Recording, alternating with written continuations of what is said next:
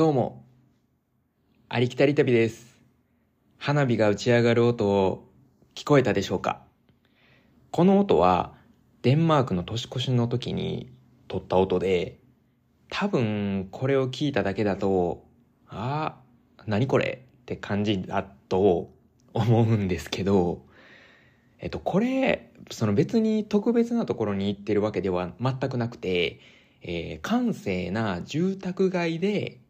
この音なんですね。地元の方は、まあ田舎ってその場所を行ってたんですけど、まあそんな場所なんですけど、デンマークって新年を祝って、個人個人が花火を上げるんですね。で、えーこれって新年の時だけって思いますよね。でも実際そんなことはなくて、え12月の27日から始まり、年明けの1月1日まで個人個人が花火を上げています。海沿いで寝たら、もちろんこう毎日こう砂浜にこう波が打ちつける音を聞いたり、火山の近くだったら朝から晩まで噴火音を聞いたり、まあ、氷河の近くで寝たら、ね、氷がこう、氷が崩れる音とか聞いたり、まあ、治安の悪い地域とかだと、治安がかなり悪い地域とかだと、叫び声を四六時中聞いたり、まあ、喧嘩であったり、ね、怒鳴り声、稀にね、発砲音とかもあったりするとは思います。まあ、そんな感じで、こっちでは27日から、えー、昼過ぎぐらいかな。もうバンバンね、えー花火が上がってる音が聞こえたわけなんですけど、一応27日から、12月の27日から1月の1日までっていう話だそうなんですけど、なんかね、2日3日も上げてましたね。まあそこまで数は多くないですけど、なんかたまにこう上がってたんで、ね、よくわかんないんですけど、一応法律でそう決まってるみたいですね。もうほんとね、えー遠くや近くで、もうほんと至るところでいろんなタイプの打ち上げ花火を上げてて、まあ今のご時世ちょっとあの不謹慎にはなりますが、まあその当時ね、やっぱニュースとかで戦争の話とかずっとやってて、まあ今もやってるところはあると思うんですけど、なんかこうね、銃撃戦とか本当に空爆されてるかのような音に感じて、まあ、ニュース見た後とかだと、で、真っ暗のね、暗闇とかでもこう遠くからね、こうパパパパパパってこう光ってる、まあ、雲とかにその光がね、多分映ってっていうんですか反射してっていうんですかね。まあこうパパパって光ってるんですけど、なんかそんなんも見てね、こう、連想させるような、うん、感じでしたね。で、都心の方だと若者が無秩序にバンバン花火を上げるみたいで、かなり危ないそうです。あの、それを撮ったことがある方の動画を見せてもらったんですけど、なかなかすごかったですね。でね、その、やっぱ、日本とかみたいに、あの花火をバーンって上げますよっていう、なんかそういう職人とかがやるわけではなくて、本当に一般の人がやるから、やっぱりその花火が目に当たって失明する方とかも出てくるんですって。なんで、みんなこうゴーグル着用してね、みたいな、そんなの言われるぐらい、地元の人から。で、まあ、危ないと言われています。で、僕、年越しはコペンハーゲンでしようと思ってたんですね。まあなんで、まあそのことをもともと知ってたんで、ゴーグル持って行ってたんですけど、えー僕は、まあ縁あってオーフスってところで、まあかつその中心部からま離れたところで年越しをしたんで、あコペンハーゲンで年越しはしませんでした。でもね、それでもすごかったんですよ。かつ、煙が特にね、もうあの31日の年越しの時とか本当にすごくて、もうね、大気汚染やばいなって思っちゃうほど、各個人がいろんな場所でやってるわけで、全体にしたらもうどれだけすごい量の花火使ってるんやろうなと思ったり、もうどれだけね、大気汚染になってんのかなと思うぐらいでした。本当にね、その、もう横が見えなくなるぐらいの煙だったりしてたんで、まあちょっと言い過ぎではあるんですけど、まあそれぐらいだったんですよね。そのもちろん例えば中国とかインドとか、まあ、他の国でもすごいだろうですけど、ここもここでとんでもないなって思いました。さて、本編にも入らず花火の話をしましたが、今回はラジオネーム、一方のもやしさんからのお便りについて回答する雑談コーナーにしたいと思います。それでは本編行きましょう。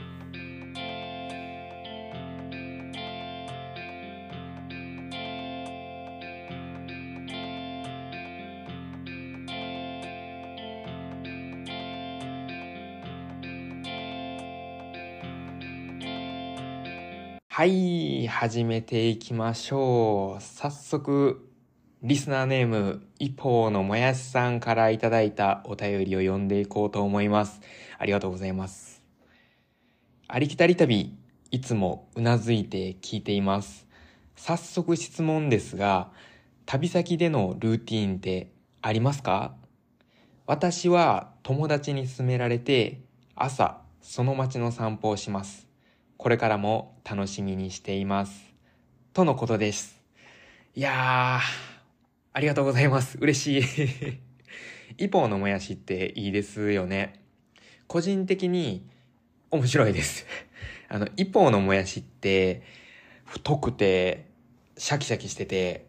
一方って町がマレーシアにあるんですけど、そこ美食の町って言われてて、まあ、そこではこう山から綺麗な水が流れてることで良質なもやしを作れるそうなんですけど、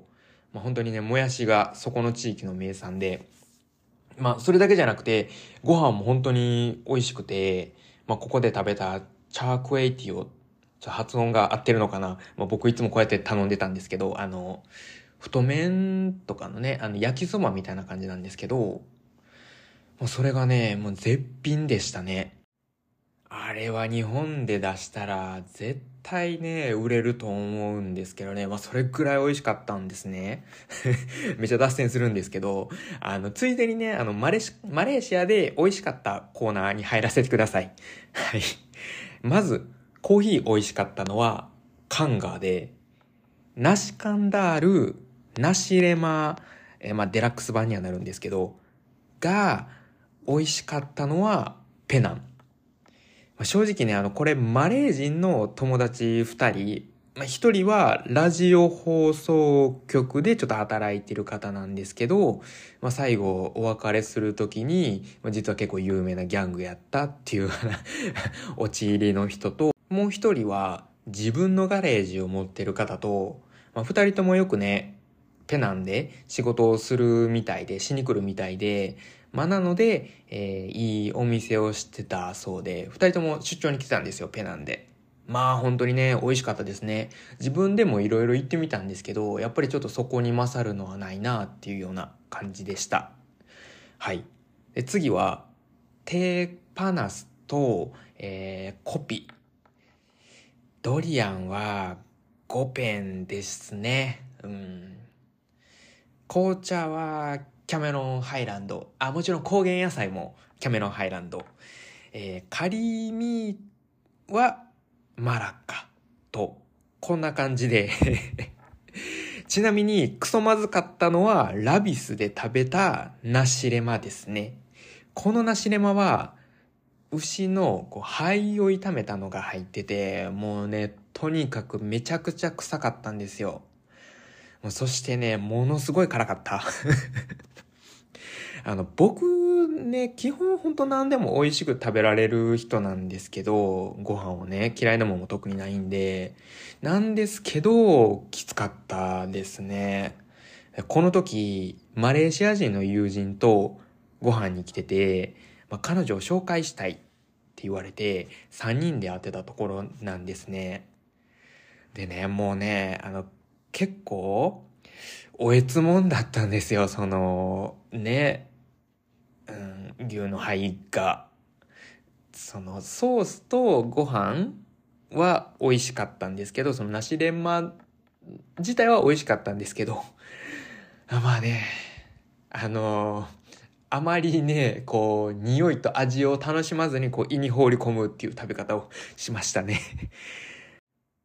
まあ、あの、唯一助けだったのが、その、臭いからか、まあ、ありえないぐらい辛くて その辛さのおかげもあって、最後まで食べれたのかもしれません。で、そこのナシレマ売ってたところの売り子がすごいなんかね、あまあ、女の子だったんですけど、可愛い。まあ、すごいね、僕のことを気に入ってくれたみたいで、あめっちゃ若い子だったんですけど、なんとね、その子のお父さんと二人で、その僕に関する質問を、すごいその親友にしてきて、まあ、当時ね、その一緒に住んでたそのマレーシア人のお母さんとお父さんに、もうね、その、ずっとマレーシア人のお嫁さんをもらえって、その滞在中、家に滞在中に言われてて、まあ、3、2ヶ月以上ね、いてたんで、2ヶ月近くか、いてたんで。で、ね、この件以来、その僕ずっとその件で、まあ、親友からは特に言われないんですけど、まあ特にお父さんから こういじられるようになりましたね。ちょっとすいません。ダメですね。すいません。脱線のね、ほどが過ぎました。そのお母さんのこれに関する話をしたかったんですけど、あの、気になる方はメッセージください。あの、別のお便り回答会で話します。で、あとね、その臭いで言ったら、あの、大宮で食べた、あの、埼玉のね、大宮で食べた、発音は間違えてるかな？で、食べたものがちょっとあるんですけど、もうそれもめちゃめちゃ臭すぎたんですよ。で、あの、そこに関してすごいおすすめのものがあるんで、まあ、もしよかったらお便りください。言ってください。あの、リンクツリーってまとめサイトもあるんで、そこからお便りを送ってくれるか、えー、ポッドキャストの感想をくれる、そのバナーがちゃんとあると思うんで、そこで送ってくれてもいいし、まあ、インスタグラムでもいいんで、はい。まあ、完全に、その、匿名なのは、リンクツリーのお便りのバナーですね。まあ、今回、雑談回なんでね、たまにこんなのあってもいいですよね。一本のもやしさん、失礼しました。早速回答していきたいんですけど、えー、始めるにあたって、えー、ルーティーンって癖みたいなのから、えー、もっと広い意味まであると思います。僕は、え、旅での日常的なルーティーンと、旅に行ったら必ずすること。その一応ルーティーンってこう役で、え、決まりきったこととかって意味ですもんね。とまあ、広い意味で取らせていただきます。そして、なんとですね、今回、回答者が僕含めて、なんとびっくり。3人分、え僕、4人か。4人分用意しました。1人は、なんと、音声付き。音声もらってます。まずは、僕の今のハウスオーナー、デンマーク人なんですけど、その人の話、その人の意見を話したいなと思います。まずは僕のハウスオーナー、デンマーク人なんですけど、すごい仕事をしてて、仕事柄っていうのもあって、なんと50カ国以上、54カ国だったかな、今のところ、行ったことがあるそうです。で、その渡航回数だけで言うと、もう1カ国、その、例えばポーランドとかだったらもう7回ぐらい行ったことあるとか、まあ、他のヨーロッパとか他の国とか10回とか行ったことあるとかもうそんなんで、渡航回数はすごいんで、どれぐらいね、飛行機乗ってるんやろうなっていうぐらいの人なんですけど、まあその方ね、とっても博識で、ユーモアがある方で、もう本当に面白いんですけど、あとね、なんといろんな言葉を喋れるんですよ。まあ彼曰くそれぞれ10%喋れるみたいなジョークをね、言っててよくその真似とか やったりしてるんですけど、まあそれはさておき、えー、彼のルーティンは2つあります。まず1つ目が、その国に訪れたら必ず1泊はする。一泊しない旅行は彼にとってその国に行ったことはならない。とのことで。その次。もう一つは、都会を訪れたら田舎も訪れる。はい、いかがでしたでしょうか。まあ、これは全て頷けますね。となると僕は体調悪すぎてマカオ止まらなかったんで、マカオは行ったことになりませんね。でもね、もうこれは僕も本当に同じ心情で、あの、やっぱ止まらないと、なんかこう、その国のことって本当わからないと思います。やっぱこう、朝昼晩と知ったりとか、ね、人がどういう風にこう動いてるとか、どんなもの食べてるとか、やっぱそんなの知らないと、行ったことには確かにならないなっていうのは僕も思いますね。でもね、でもね、僕ね、マカオはね、もうほんと全力、超全力でね、もう朝、ん？朝過ぎからね、夜の12時近くまで回ったけどな。まあでもね、言い訳はやめようと思います 次の都会に行ったら田舎も行くっていうのは、これも僕本当に思いますね。あの、納得できます。どこ行っても本当思いますけど、都会って結構どこ行っても一緒な気がしていて、もうもちろん違いますよ。もちろん違うんですけど、なんというかこうシステムというのか、何かこう似通ったところっていうのがあるん、あるんですよ。やっぱりね、インターナショナルだからだと思うんですけど、なんかそういうね、諸々が一緒で、その国の顔ってあんまり見えないかなって思うんですよ。都会だと。まあもちろんね、その日本とかでも、まあ渋谷とか新宿とかで、まあ探せば日本らしいところもありますよ。でも、まあちょっと離れればね、日本らしいところとかってまああったりはするんで、まあ難しいところではあるんですけど、まあ田舎でしか見れない顔っていうのもあると思うんで、納得しますね。今でもなぜか忘れられないのが、韓国のキョンジュってところで、えー、日本でいう京都みたいなところなんですけど、結構ね、居心地よくて長居しちゃったところなんですけど、そのキョンジュからテグに行ったんですけど、まあその時にね、こう、テグとキョンジュが違いすぎて、めっちゃびっくりしちゃって、まあもうテグがもうありないぐらい都会に感じちゃって、こう地下がね結構こう長いんですけどそのテグの地下って電車のね。もう僕ねなんでかわかんないんですけどこう地上に出れなくなりましたね。都会すぎるってなって気づいたらなんかそのね 地下鉄をずっと一人でなんでか知らないんですけどショップにも入らずにうろうろして都会すぎるみたいな歌をね、ちっちゃい声で歌いながらずっと徘徊してたっていうのが あるんですけどなんであんな風になったのか自分でもわかんないんですけど、本当に徘徊しちゃってましたね。まあ話を戻しますが、えー、すごいね、わかります。特に僕は人の家とかにお邪魔になって、えー、ご飯を食べさせてもらったりとか、そんなことが多かったりもするので、まあ、そういう経験も踏まえて、すごい納得ですね。はい。次は、前回ゲストで出てくれたアイリ氏。なんとびっくり音声があるので、こちらをどうぞ。私の旅先でのルーティンは、道に迷うこと あえて Google マップも使わずに、自分の直感と趣が、趣のままに歩いて、結果道に迷うんですけど、すごくなんかいいカフェに入れたりするので、とりあえずいっぱい歩いて迷ってます。アイリシーありがとうございます。この音源は前回の話をアイリッシュと撮った時にお願いして撮ってくれたものです。ふとなんかこう気になる通りを歩いた時にいい感じのカフェとかお店を見つけちゃうのあれってすごい不思議ですよね。こんなもんかと思ってたところでも普段行ってない通りを歩いてみるとまた知らない世界があったりってね Google マップに頼らず歩いてみるのも面白いと思います。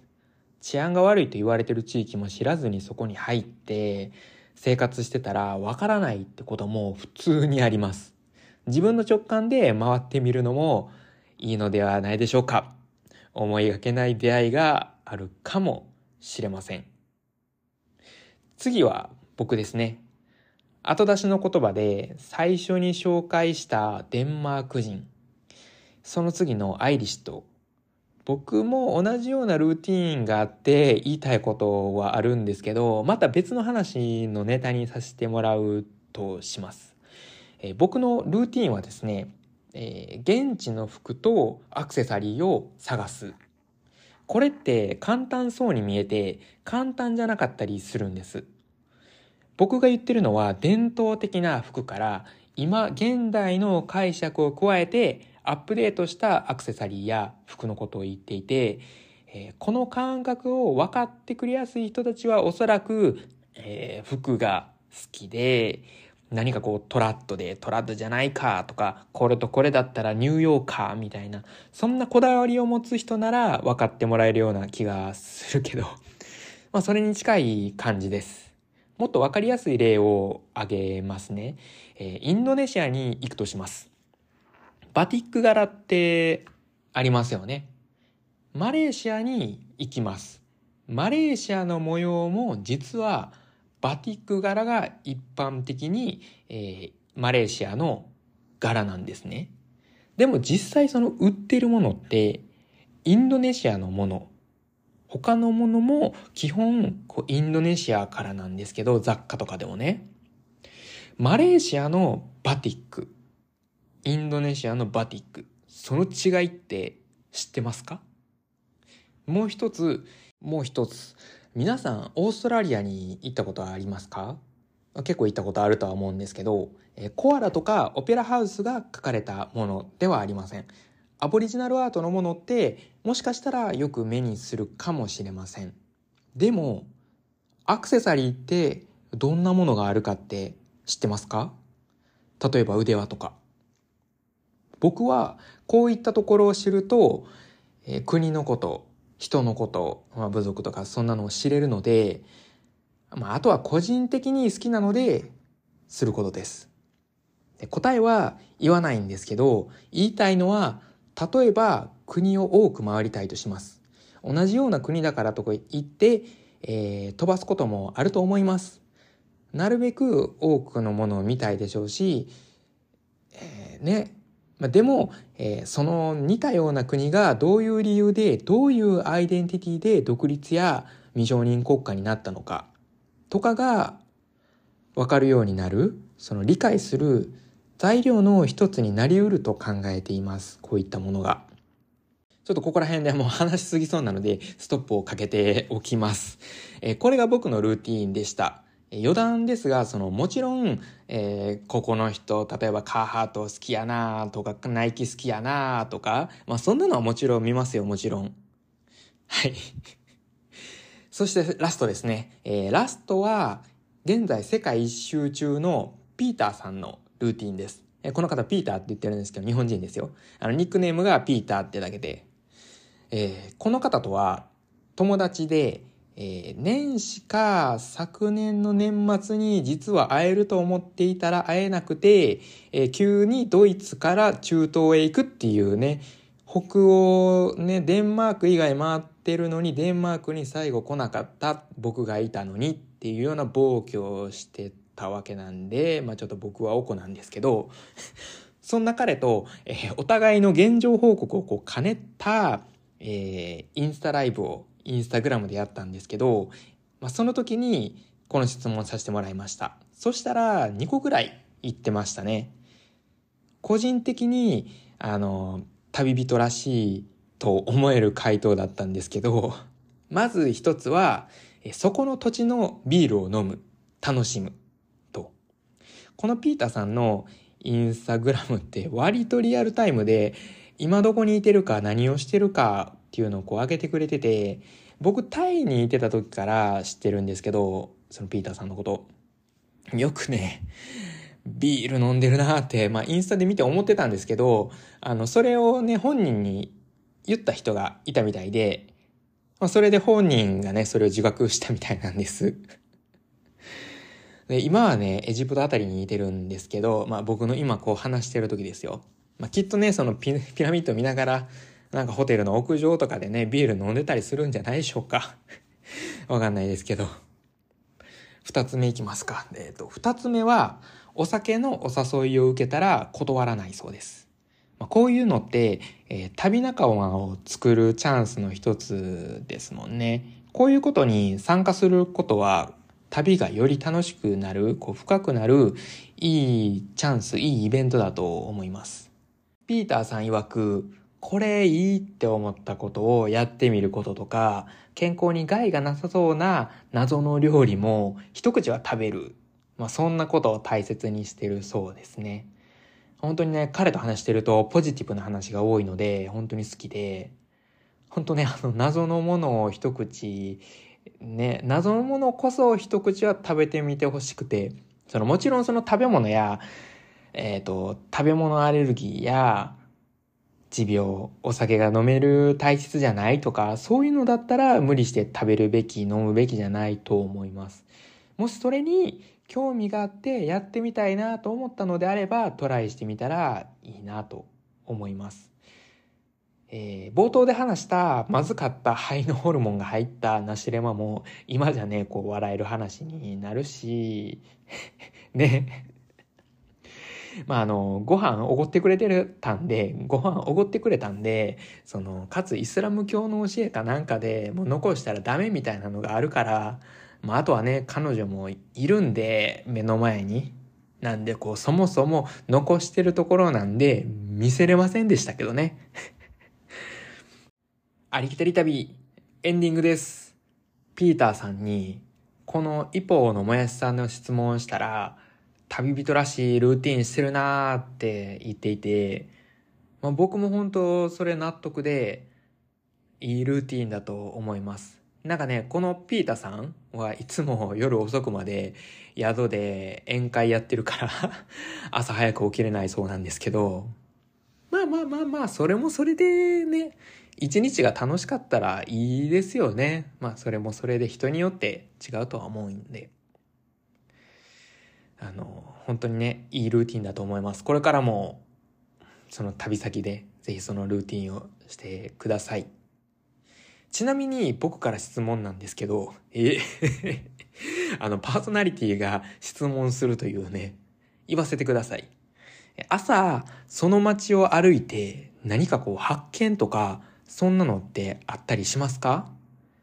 これから当分ゲストが出ないと思うんで、リスナーさんとの会話みたいなものもできたらなと思います。ちなみに僕はちょっとした発見があって、もし返答を送っていただけたら、またコーナーを設けて話したいと思います。今回、情報が集まりすぎたんで、丸々1話になった次第です。あの、4人出たんでね、僕含めて。本当にありがとうございます。皆さんも気軽に送ってくださると嬉しいです。えー、改めて、ありきたり旅では皆さんからのお便り、感想や質問お待ちしております。6つの媒体から配信しています。えー、説明欄にリンクツリーの URL かお便りの URL があります。そこから飛んでいただけたらと思います。リンクツリーでは各配信媒体に飛べるだけじゃなくて僕が知ってほしい方たちのサイトを下の方に載せてるので、えー、よければそちらの方の URL 飛んでみてください。インスタでもお便りお待ちしています。割と高頻度で何かしらこうストーリーとかフィードとか写真動画とか声とか上げてるんでよければ覗きに来てください。もし来てくれたならフォローよろしくお願いします、えー、アカウントはアットマーク ARIKITARI アンダーバー TABI です。お待ちしております。長くなりましたがこれくらいで終わろうと思います。それではほな!